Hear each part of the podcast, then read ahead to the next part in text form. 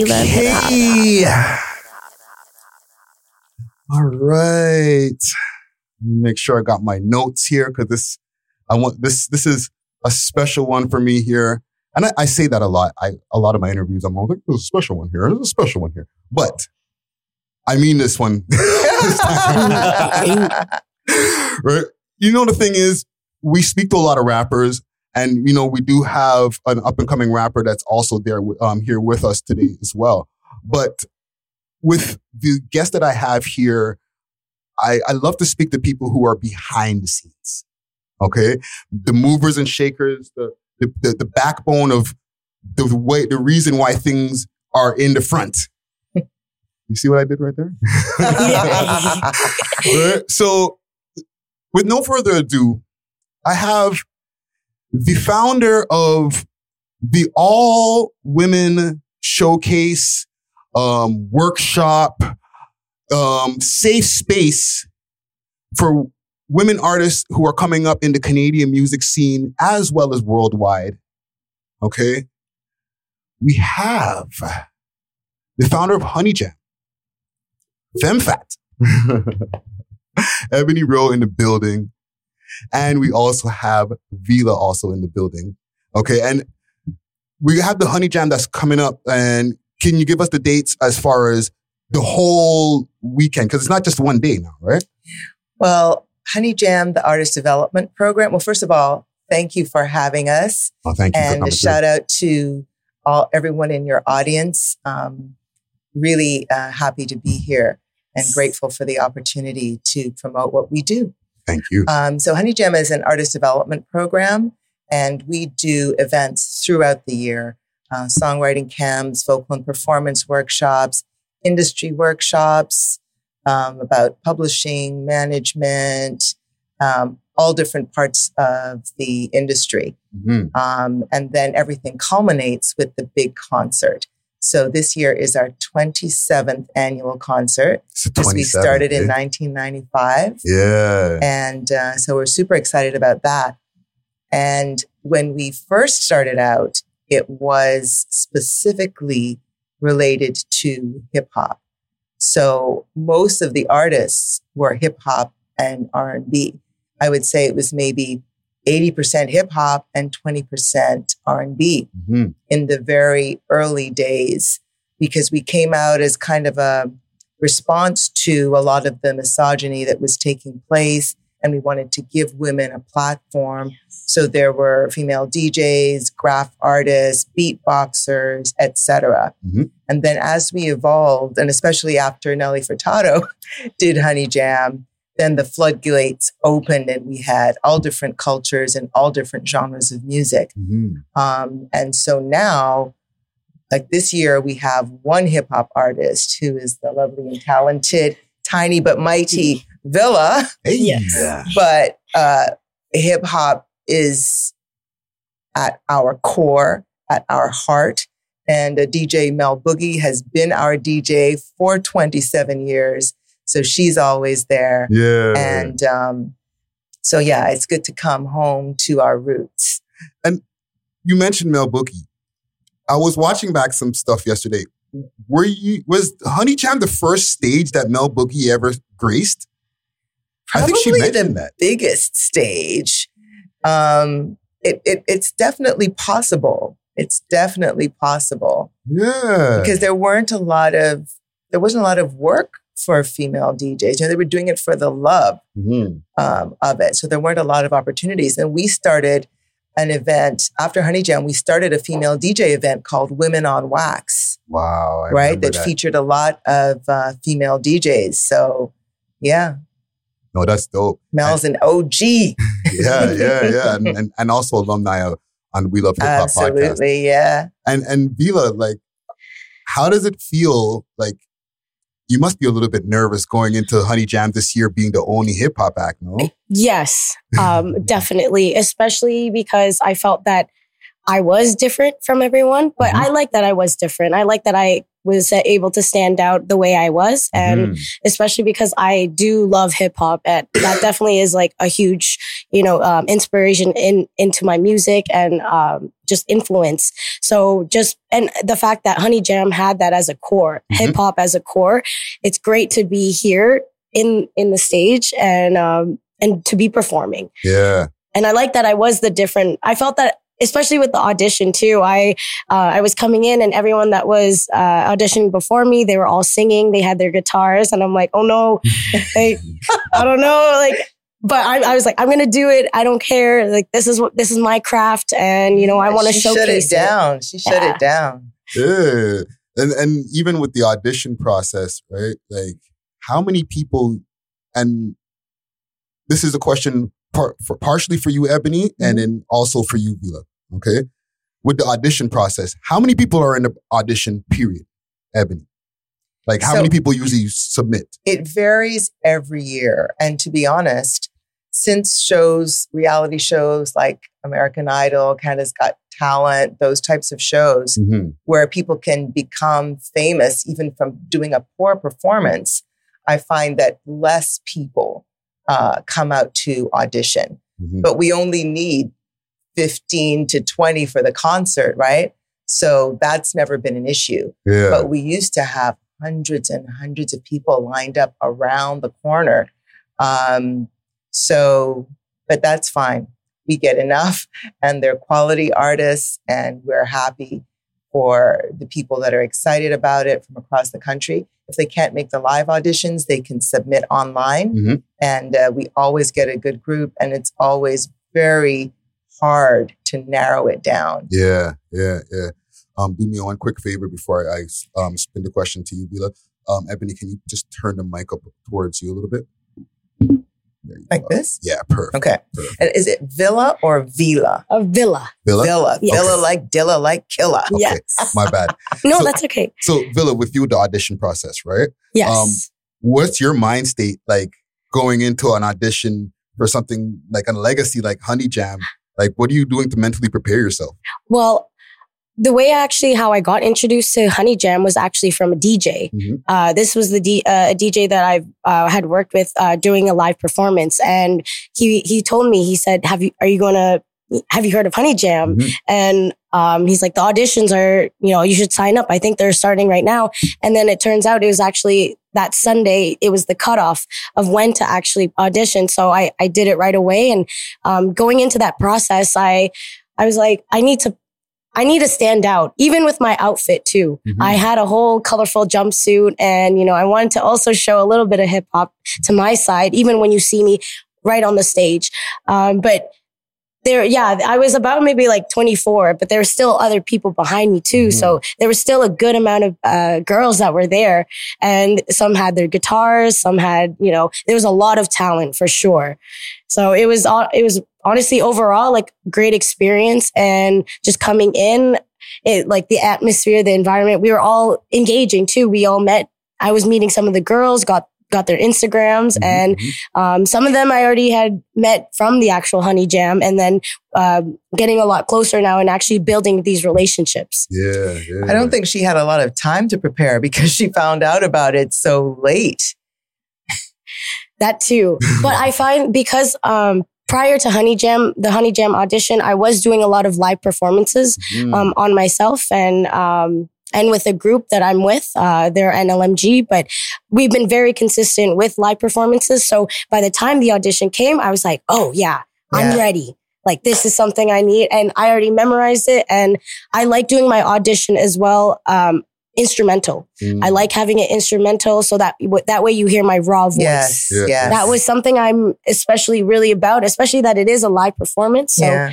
uh, live audition as well. So I wanted to really show that. Yeah. And I And- tell the artist, you have to be ready all the time. Mhm. So it shouldn't even be a whole lot of preparation. You should just be, if anyone, if you're just walking down the street and someone says, Can you Yeah. spit? You should have something ready to go just Yes. like that. The, um, there's a saying that people say, always be prepared for the Super Bowl, right? Mhm. Or, or stay ready so you don't have to get ready, right? Um, also with Ebonnie, Mhm. I want to go back a little bit. Tell me about Phem Phat and starting that company. So first of all, Phem Phat is like femme fatale. Yeah. yeah. Um, and I was running a mentor program called Each One Teach One Mm-hmm. and hanging out with teenagers who were all listening to gangster rap at the time. This was the early 90s. And so my female mentees would tell them that their five year old brothers were calling them the B word and the H word. And they don't even know what it is, but they're hearing it on hip hop radio, which was like at noon for a few hours. And it was kind of the wild, wild west. You didn't, there was no restrictions. You didn't have to have clean versions. So they told me this and how it was affecting how they were then being treated because of how women were denigrated in some of the lyrics. So I spoke to one of the biggest hip hop DJs at the biggest show, uh, DJ X on CKLN. And I said, these are some unintended consequences of playing the music without the clean version in the middle of the day. And there's some young ears that are listening to it. And he said, wow, I never thought about that. He goes, why don't you come on my show and talk about it? I said, okay. He goes, well, I'll just give you the whole three hour show. You produce it. So meanwhile, I'm working full time as a legal assistant. I'm running this mentor program and this man is giving me an opportunity to do something that I have no idea how to do. But I was a disciple of Malcolm X and he says, if you see a problem, the same time you're pointing your finger at someone else, take a look in the mirror and ask what you're doing to be a part of the solution. So if you're one of those people to, with all the rah rah, you better, um, you know, have some integrity when you're given an opportunity to affect change and you just figure it out. So that's what I did. I took over the show, uh, motion and, um, I'm a big C, John Bronsky, a whole bunch of us worked on that show. Mm-hmm. And listening was Mic Check Magazine. Yeah. And they said, We want you to edit an all female issue of our magazine. Okay. so, again, something I'd never done. Mm-hmm. Anyway, long story short, we did the magazine and we wanted to have a rap party to celebrate it. We called the party Honey Jam. That's all that Honey Jam was supposed to have been a celebration of the magazine. And we featured some of the artists, some of the rappers and DJs. And stop for one second. My, my my bad. It was only supposed to just be a one-off thing. Yes, there was no long range plan. That's funny. So then at the end, people were like, oh my gosh, when's the next one? This was so amazing. I'm like, next one? I'm going back to the office tomorrow and I'm doing the mentor program. This is not what I do. What are you talking about? But for the women, like there was no platform for them to feel comfortable, to feel safe, to feel supported. So when I got up the next morning, I thought, eh, okay, let me just do it for a year and see how it goes. And here we are 27 years later. yeah, yeah. And and even this year with um and it's on the 18th at the the, the, The main 18th of stuff. August at the El Mocambo. There's like a um a different component that you have going on with it this year as well, or maybe over the last few years. Can you like tell the people about the rollout this year and the online component? Oh, well, that's because of COVID. Mm. Um, so we had our 25th anniversary in 2020. Mhm. And I have kind of a don't back down personality. Mhm. And there was no way for our 25th anniversary I was going to roll over for COVID. We were going to do it somehow, some way, and it was still going to be special. So we went to the legendary El Mocambo that just had a multi million dollar reno Mhm. amazing sound, light, stage, visuals. Um, so we did it there and we did a free live stream and it turned out to be amazing. So we didn't have a choice because you couldn't have an audience. Yeah, I couldn't get And then the same thing happened last year. So this is the first time in three years that we're able to finally have a live audience. The benefit though of the live stream was that anyone anywhere in the world could tune in in real time. which was great in terms of exposure for the artists and then just creating a social media energy, right? Yeah. So we would talk to the people at home from the stage. We would tell them to dance and sing along and send us clips and tag us. So it was a lot of fun and it expanded our community. Mhm. So I think we'll probably, you know, always do it. And then for people who uh, might have been around in the early days of Honey Jam and now full into adulthood and have kids and stuff, it's harder for them to be able to leave the house. More of an ordeal and Yeah. expense if they live outside of the city. So they were really grateful to be able to just sit at home and tune in. be able to tap in. And you've had um, a multitude of huge artists that have passed through the Honey Jam and, and been on the Honey Jam stage, right? Like I'm looking at some of the names that have been on the stage, like Jessie Reyez, Melanie Fiona, um, Marsha Ambrosius. Oh, those aren't people. Those are people who have come and spoken to us, Mhm. um, not people who have been on the stage. So Melanie Fiona is definitely a Honey Jam alum. Yep. But the other people in our um, press kit that are listed there have come and, and spoken to the young artists. What about Erykah Badu? She, we went to, um, we took a bunch of artists to hear her talk. So we Mm. do artist talks with established artists where they talk about their journey in the industry. Yeah. So, how did y'all start developing that part of it from it just being a show that was just supposed to be a, hey, let's just do a, a little wrap up show, Yes. and then it developed into like workshops and you know getting to to meet like huge stars and hear hear them speak and stuff like that. Like, yeah. where did that come in? So I need to be inspired and motivated. Um, and I want to always see elevation and growth. So it kind of happened organically. But I can tell you the pivotal moment where the workshop idea started. Mhm. I am the mama bear. So I'm standing and I'm watching the concert and I'll see the artist. This is the early 90s when we started Mhm. coming down from the stage.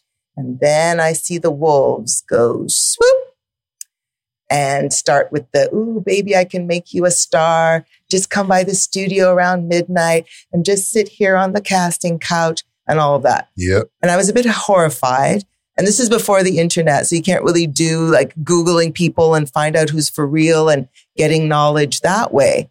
And so we started, uh, what we call it the Woman in Urban Music seminar. And so all of the panelists were women. We wanted to remove any ulterior motive. So the people that are giving you knowledge are doing it because they want you to win Mhm. and they want to, you know, share with you the cautionary tales, the things you need to look out for, and give you the information that you need. So you're not wondering Yeah. what's going on and, you know, you're not the deer in the headlights and that you have a layer of protection around you, people who you can go to for advice that don't want anything from you. So that's how that started. Um, and then it just grew from there. Um, when we started getting more financial support, because I just used to fund it for like maybe the first 10 or 15 years. Mhm. We didn't have any um, sponsorship. So once sponsorship came, and then also some people were willing to do it for free because they wish there was something like this when they were coming up Yeah. and because we're a nonprofit, so many, many, many hundreds of people donated their time um, to to help and to be of service to the next generation. So we're very, very grateful for that. That's dope. That's dope. And and Villa, Yes. how does it feel being a Filipino rapper? Because I know it's un- it's a unique thing, right? Uh, what was that? Filipina, Yes, I am. right? Yes. Is there a different kind of struggle in the rap game being a Filipino rapper? Um, I definitely say uh, it's different. Mhm. Uh, I.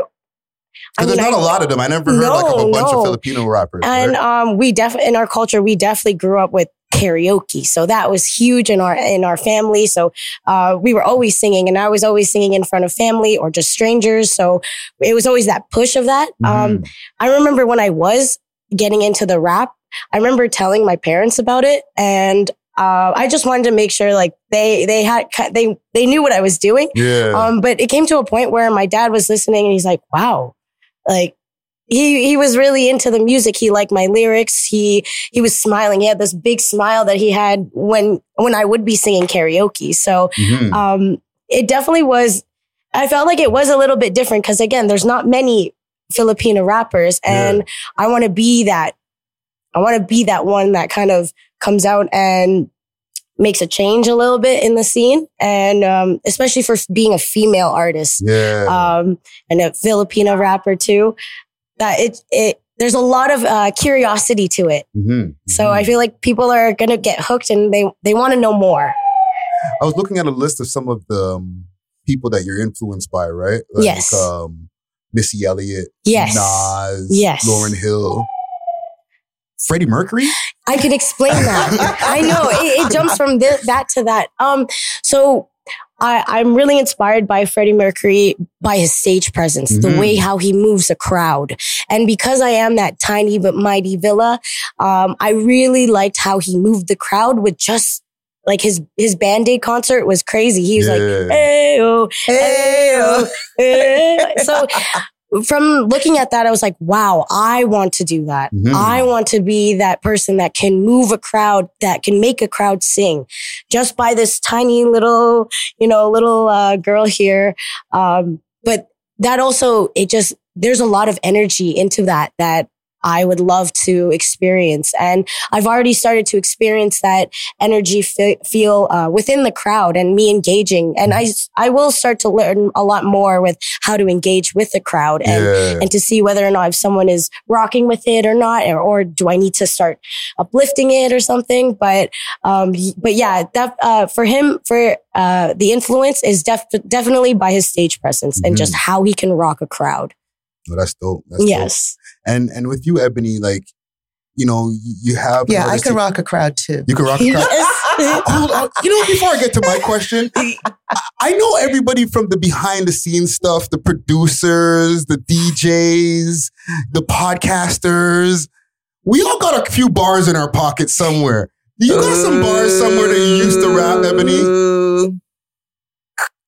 Before you got into the whole organizing jams and stuff like that? You know you had a few bars. Listen, before. I am so grateful that there was no YouTube, no smartphones, because once upon a time, I had some drinks and some stuff happened on stage, and the footage is in an undisclosed location. And that's all I'm going to say about that. Okay, but that's not what I'm asking. I'm asking if you have like if because you never like recorded or said, you know, I want to be a rapper and then just switch to dream. I just told you something happened on stage. I'm talking about spitting bars at a honey jam, You got to and we'll leave it at that. got to release that that secret dream right there. okay, you expanded, right? Hmm? We, you expanded the Honey Jam over the years, and I'm there looking at some footage, and we were speaking behind the scene about you know us us being Bajans and things, yes. right? Um, Motion is Bajan too. why? See that? Yes. We everywhere. How you mean? you ever come across Riri? Interesting you should say that because I got her her very first magazine cover Jeez. for a Barbados magazine the first year that she came out. And then I met her at that time and we got to present her with the magazine. Mhm. She was 17. Wow. I think she's 34 or something now, Mhm. 33 ish. So yeah, that was a while ago. I did get to meet her just that one time. Yeah, and and it's interesting because I asked that because y'all did like a Honey Jam Barbados. Yes. I was like, holy, Yeah. ASAP is dope. Bajan too. he is. Yes. Yo, that's so. We're everywhere. yeah.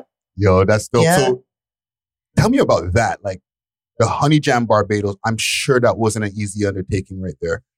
No, nothing is easy, period. Mm-hmm. And then um, starting something new in another culture um, that more embraces soca and reggae. And for me, the Honey Jam brand is all genres. Mhm. So wherever I might take it in the world, I want it to be true to the brand. So I wasn't sure how it would be received, but they loved it from day one, from day one. And I had always wanted to have that get with Riri, you know, but the bigger and bigger and bigger, you know, the layers form around uh, people in terms of accessibility. Yeah. But again, I'm not a give up person. So when the time is right, it will happen. Yeah, yeah, and, and and I think the pieces are aligning because the fact that there's Honey Jam over here in Canada, right? Mhm. It's founded over here in Canada.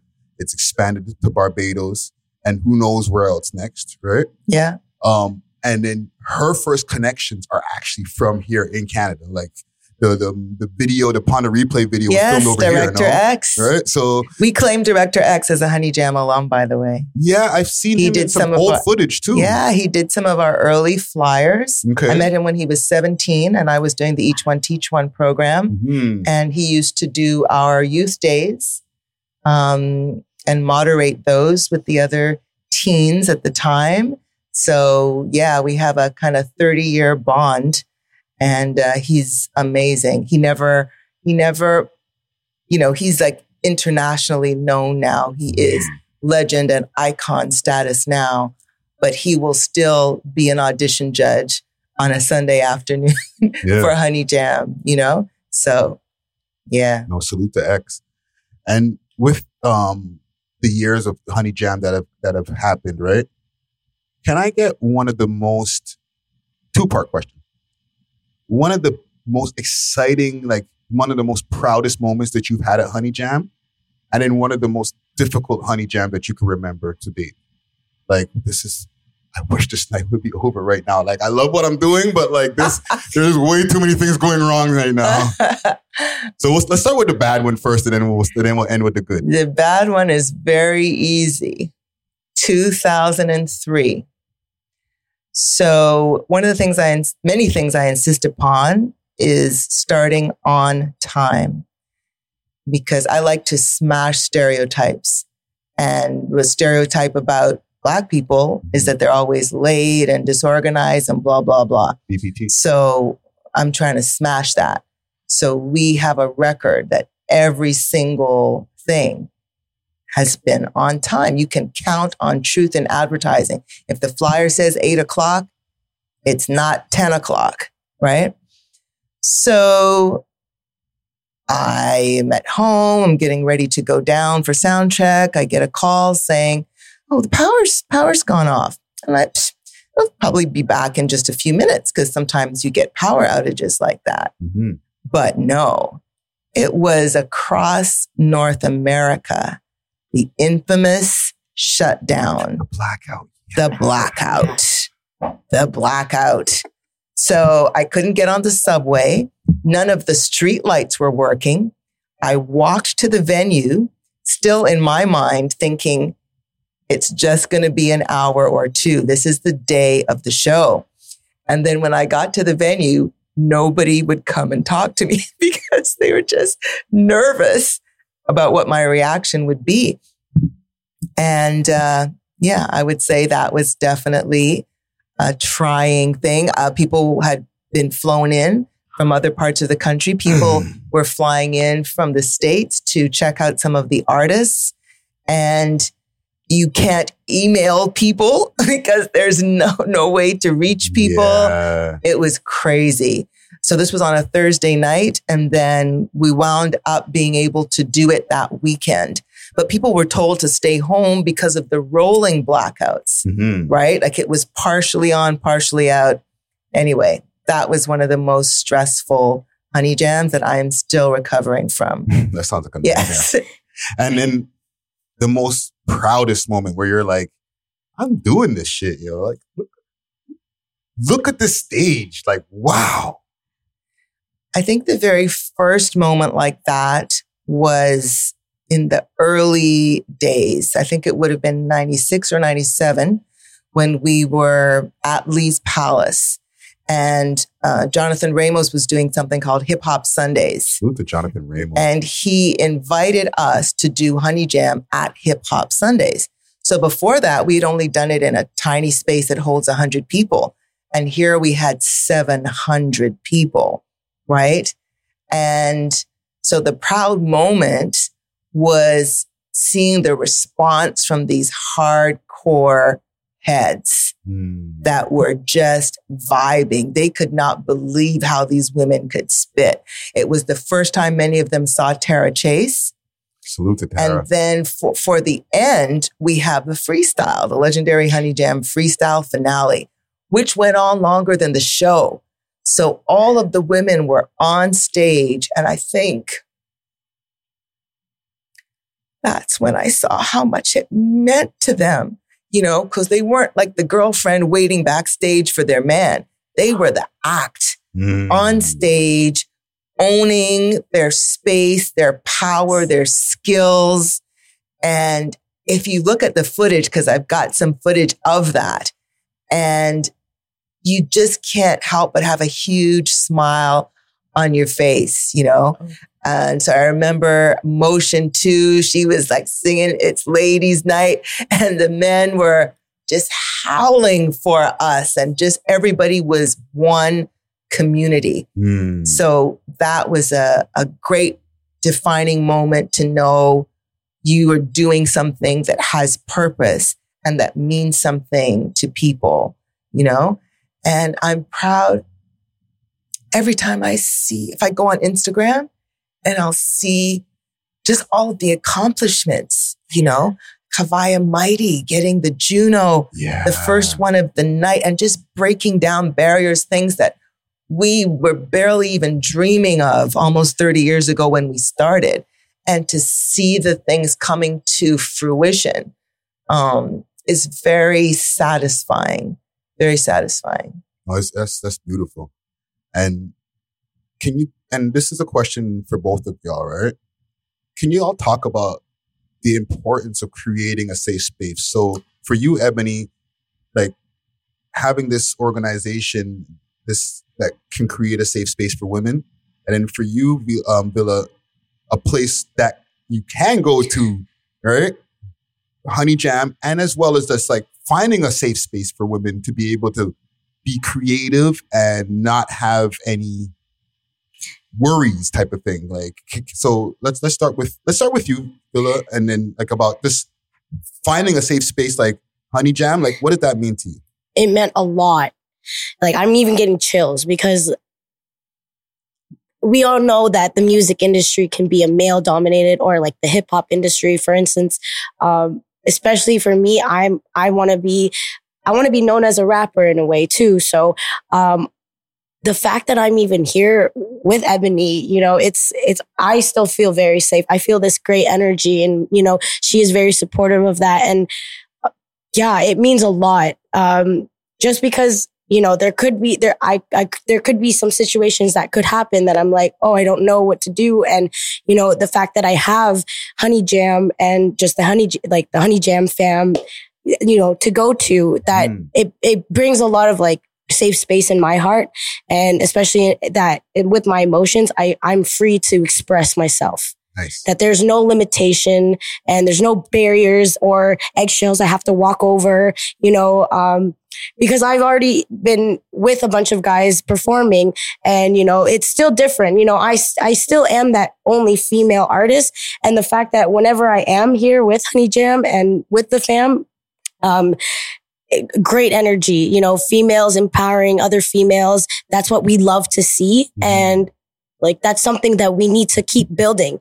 And especially with all the artists, like the talent we have here in the city, um, it, it should, it's a no brainer. yeah And I'm so glad that there is a honey jam that is specifically for the female artists. And that was something that I was able to step up and, you know, actually look at that and be like, wow, this is a great opportunity. I need to jump in on it and, um, just go for it. yeah But yeah, it was definitely, I'm very happy, very, very happy. And I feel safe. nice nice and with you Ebonnie like the importance of creating that space because I know even from like my experiences as being a manager and even watching some of the footage of you talking about how a lot of times women they get put in situations where the guy ha- says he has one intention, but it never really be that.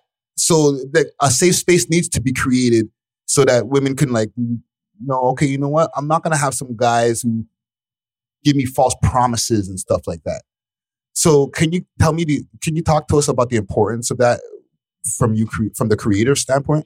So the first year that we started, uh, someone in the media said to me, "What are your hopes and dreams, and what do you consider would be a success? What to you would be a success?" Mm-hmm. And I said, "Success to me would be when we no longer need to exist, because we would be in that benevolent, equitable society."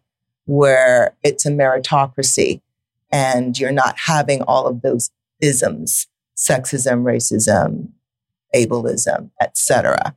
So that's the utopian dream. Um, and so I still uh, want to see that happen. And one of the things that is very sad to me is that we're still far from it.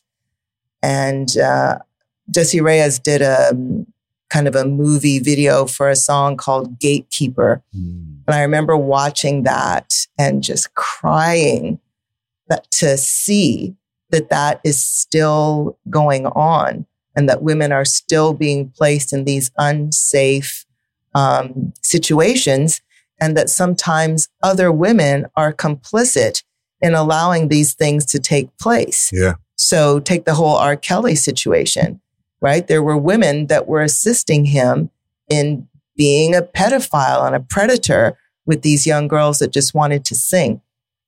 So we often have these discussions with the artists about how to protect yourself from these things happening mm. um, and to just be smart about how they move in the world so for me, even almost 30 years ago, I remember being at a hip hop conference in Atlanta and a lot of people had suites and were taking meetings in their suite. Mm-hmm. And so a famous hip hop DJ said, come and meet me for the breakfast meeting, blah, blah. Sure. Went there, opened the door. He's in his robe. Boop. I'm out. See you at the workshop. Yeah. End of story. You know, people would say, Oh, why don't you come um, meet me at the studio around midnight or I'll swing by your place? No. Yeah. We'll meet for breakfast, lunch, public place that has an end time. I don't want you to know where I live. You teach people how to treat you and you have to own your power. And sometimes people will make you think that they can blacklist you, that they can control your opportunities, that if you don't um, do what they want, that you're never going to succeed. And sometimes women who are insecure get caught up in that and they compromise themselves when you never, ever should. You never, ever have to. There's always another opportunity. So it's very important to me to spread that message and also to talk to men mm. about being allies and about if they see something, say something. If they see their boys doing that stuff, because it's never going to change if men don't start checking other men. Yeah. Right. But I, I encourage women to not be victims. Don't let it happen to you and do everything you can to not create a situation where you might be in an unsafe space. That's real. That's real. Do you think that you think is women have a harder time gaining support in the in the game? And this is a question for both of y'all, right? Do you think that women have a harder time getting support when it comes to the music game or entertainment period? I think it depends on what the game is, you know, and then who the woman is. Who are her connections? Mm. What are her qualifications? What are her goals? How is she coming across? What energy is she putting out? You know, to then determine, like I said, you teach people how to treat you. So you create boundaries, you claim your space, and you make the decisions about what you want and the trajectory of how you're going to get there. And what about you, Bill? How do you feel about that? Like with women getting support, like having a harder time getting support in the game. Yeah. Um, I mean, I feel even just starting or just getting in the ball rolling, I feel that I do have to work a little bit more. I, I do have to work like I, I myself, I'm, I'm a hard worker. I, I need to be working 10 times harder than the rest of the, the guys or, you know, uh, just so I can stand out. And, but I, I, I feel again with like my values and, and making sure that I'm good at the end of the day with whatever I'm doing. Um, the fact that I'm also a part of this uh, group collective, it's all guys, but I'm the only girl. Mm-hmm. So I've I've shown a lot of power in that group where they definitely raise me as a queen yeah. and they definitely protect me in a sense of they make sure I'm not alone. And for instance, it actually happened uh, two days ago. We opened we opened for Roni. Um, I just in, finished interviewing Roni. That's crazy. Yeah, I saw that. Um, we opened for him in Hamilton and yeah, we were there and, uh, the guys just never left me alone. Or when some of them would leave, there's always one person there with me and mm. I, they would make sure to see, uh, that they would see me. And, you know, it, it really validated a lot where I was like, wow, okay, like I can see what That's they're doing. Amazing. So I, it, because we're even talking about this, it, it happened like not too long ago. So that's why I'm like, wow. Um, it's the right people that you got. You got to surround yourself with the right people and, yeah. um, yeah, like who your connections are. But especially, yes, like this, the closest people that you're around, they need to also make sure that you're good. And yeah, definitely. A, a couple like, things I'd, I'd like to say. So there are things that women have to deal with that a lot of male artists don't. So there's so much focus on appearance, mm. right? Like nobody ever told Biggie that he needed to lose weight ever. Yeah. okay. Um, but the aesthetic for women is something that's always talked about and the pressure being put on them to be able to be what the beauty standard is that I don't see um, placed on men. Mm-hmm. Another thing is sometimes women are seen like your a label might say, we already have a female rapper. They'll never say that. They could have five successful male rappers and another one come along. They're never going to say, we already have successful male rappers yeah. ever. Right. So it's almost like they're doing some kind of a favor like a to have a female hip hop artist or mm-hmm. even any artist um, that there can only be one at a time. Yeah. You know, I remember when Sarah McLachlan started Lilith Fair, which was all female, and she was told by nobody wanted to book the festival because they said no one's going to come. Nobody wants to see more than one female act. Can you imagine this was actually said to her? Or radio stations would be like, oh, we already have a female country artist we're not adding another one to the playlist. Wow. And she just blew that whole thing away, you know? But I, I don't believe in victimization. And so, yes, here's an obstacle. Boop.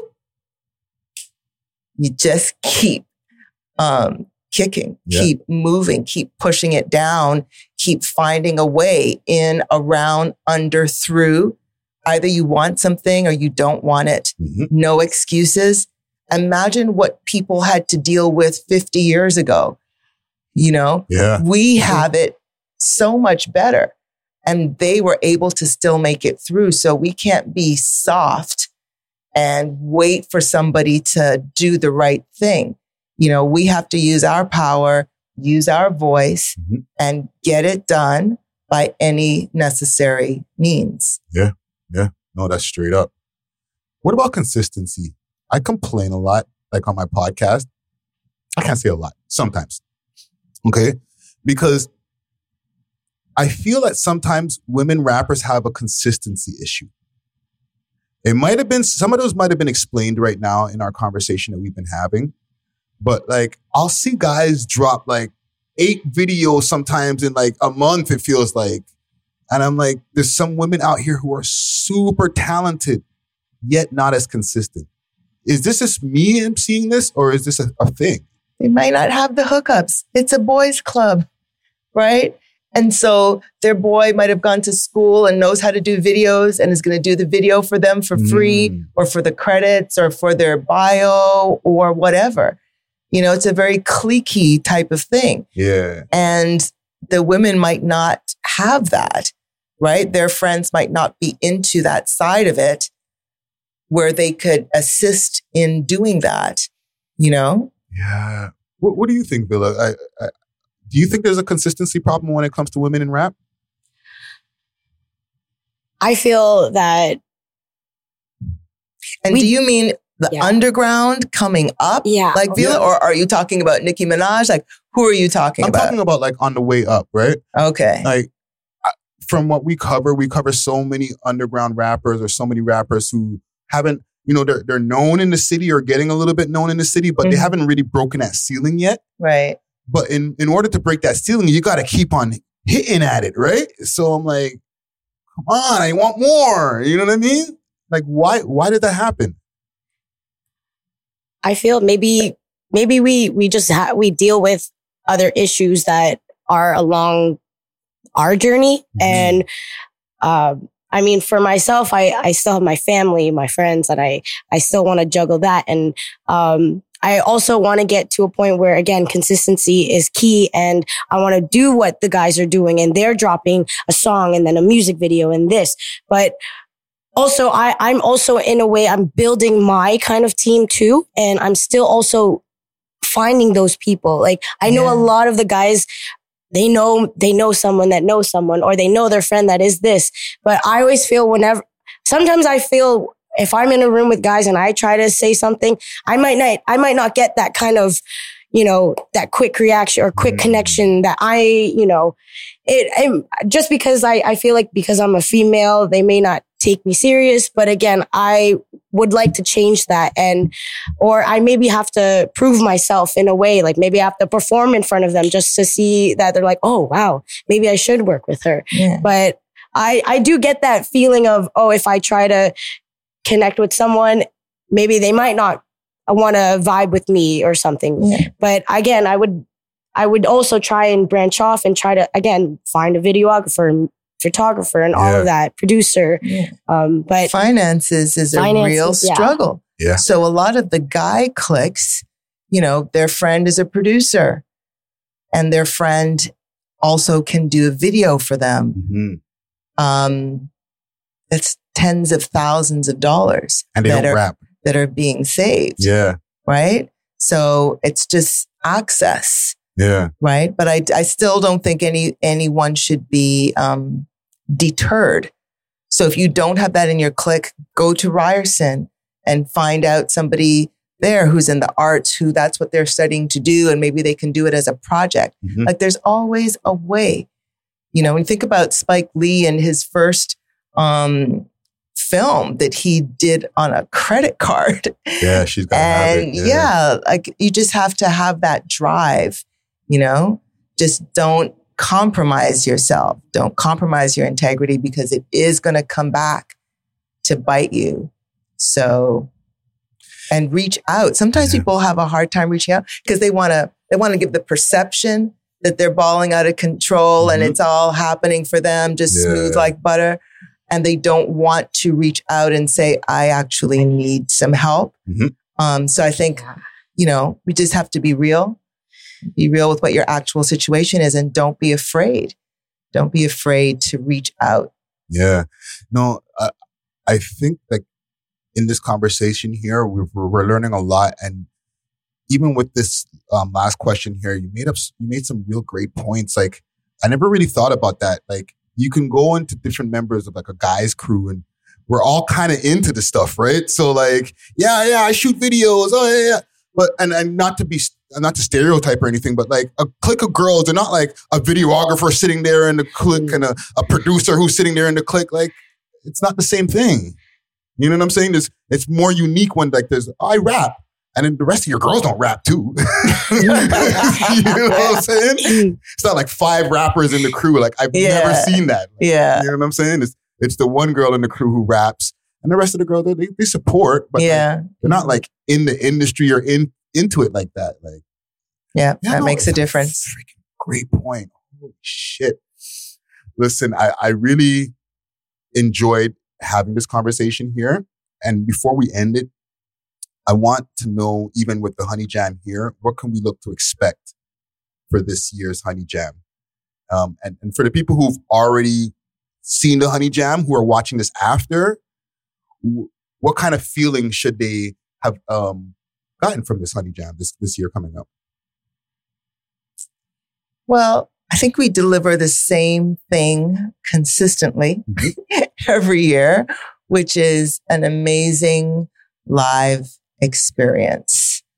Live music, all different genres of music, different cultures of women, a kick ass live band. And it's not even really something you that I feel I can describe. Um, but yeah, I think they should feel inspired, excited to support and be part of the fan base of a new crew of artists. And uh, for the artists coming up to see this amazing platform that they might be able to be a part of one day. You know, it's a it's a sisterhood, it's kind of a sorority. The Honey Jam fam is a forever, forever thing. Mhm. You know, I don't know if you saw uh, Nelly Furtado on the OVO stage. I, I was there. I, I taped it. yeah, so it, she did the concert in 1997. Yeah. And all of these years later, um, over 20 years, she said, feels like Honey Jam all over again. Yeah. She was on the bill, Jully Black, Michie Mee, Melanie Durrant, all Honey Jam alums. Mhm. It's the never ending story. Yeah. No, that's dope. and and with you, Billa, I want you to first shout out your group because you name you you acronym them in like you're like and I'm like, Oh yeah. okay. So shout them out proper so they think you get their Yes. love out here.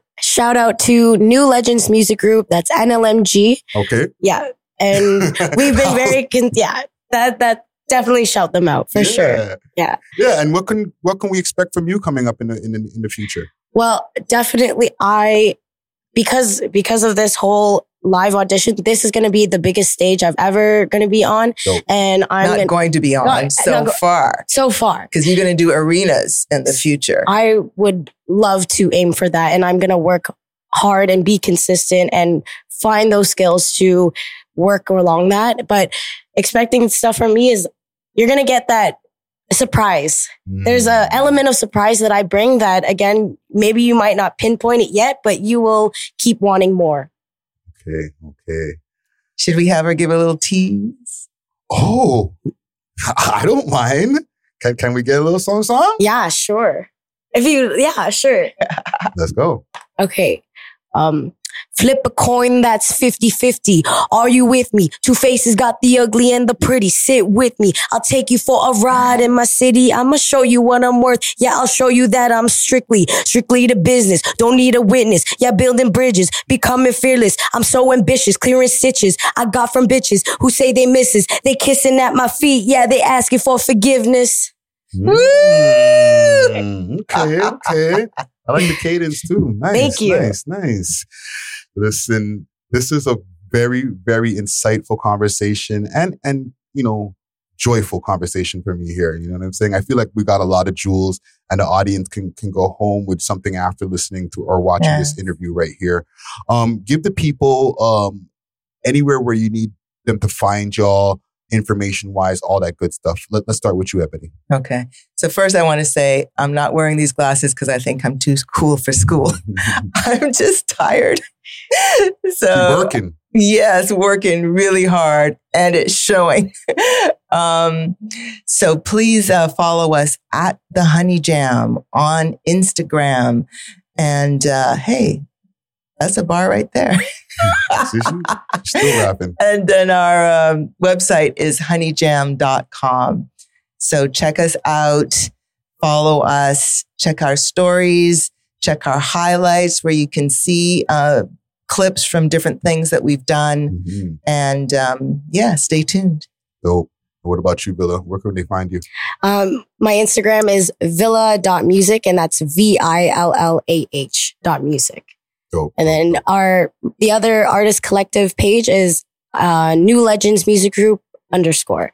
And we have a NLMG dot promo that also ties in with it. But, but mine is villah dot music. dope, dope, dope, dope, dope. Yeah. Honey Jam, Ebonnie Rowe, Villah in the building. I need y'all to make sure to hit that like button, hit the subscribe button, share this across all your socials. Let the people know, say that we're dropping gems over here at the We Love Hip Hop Network, and we're off this. Yes. we love hip hop.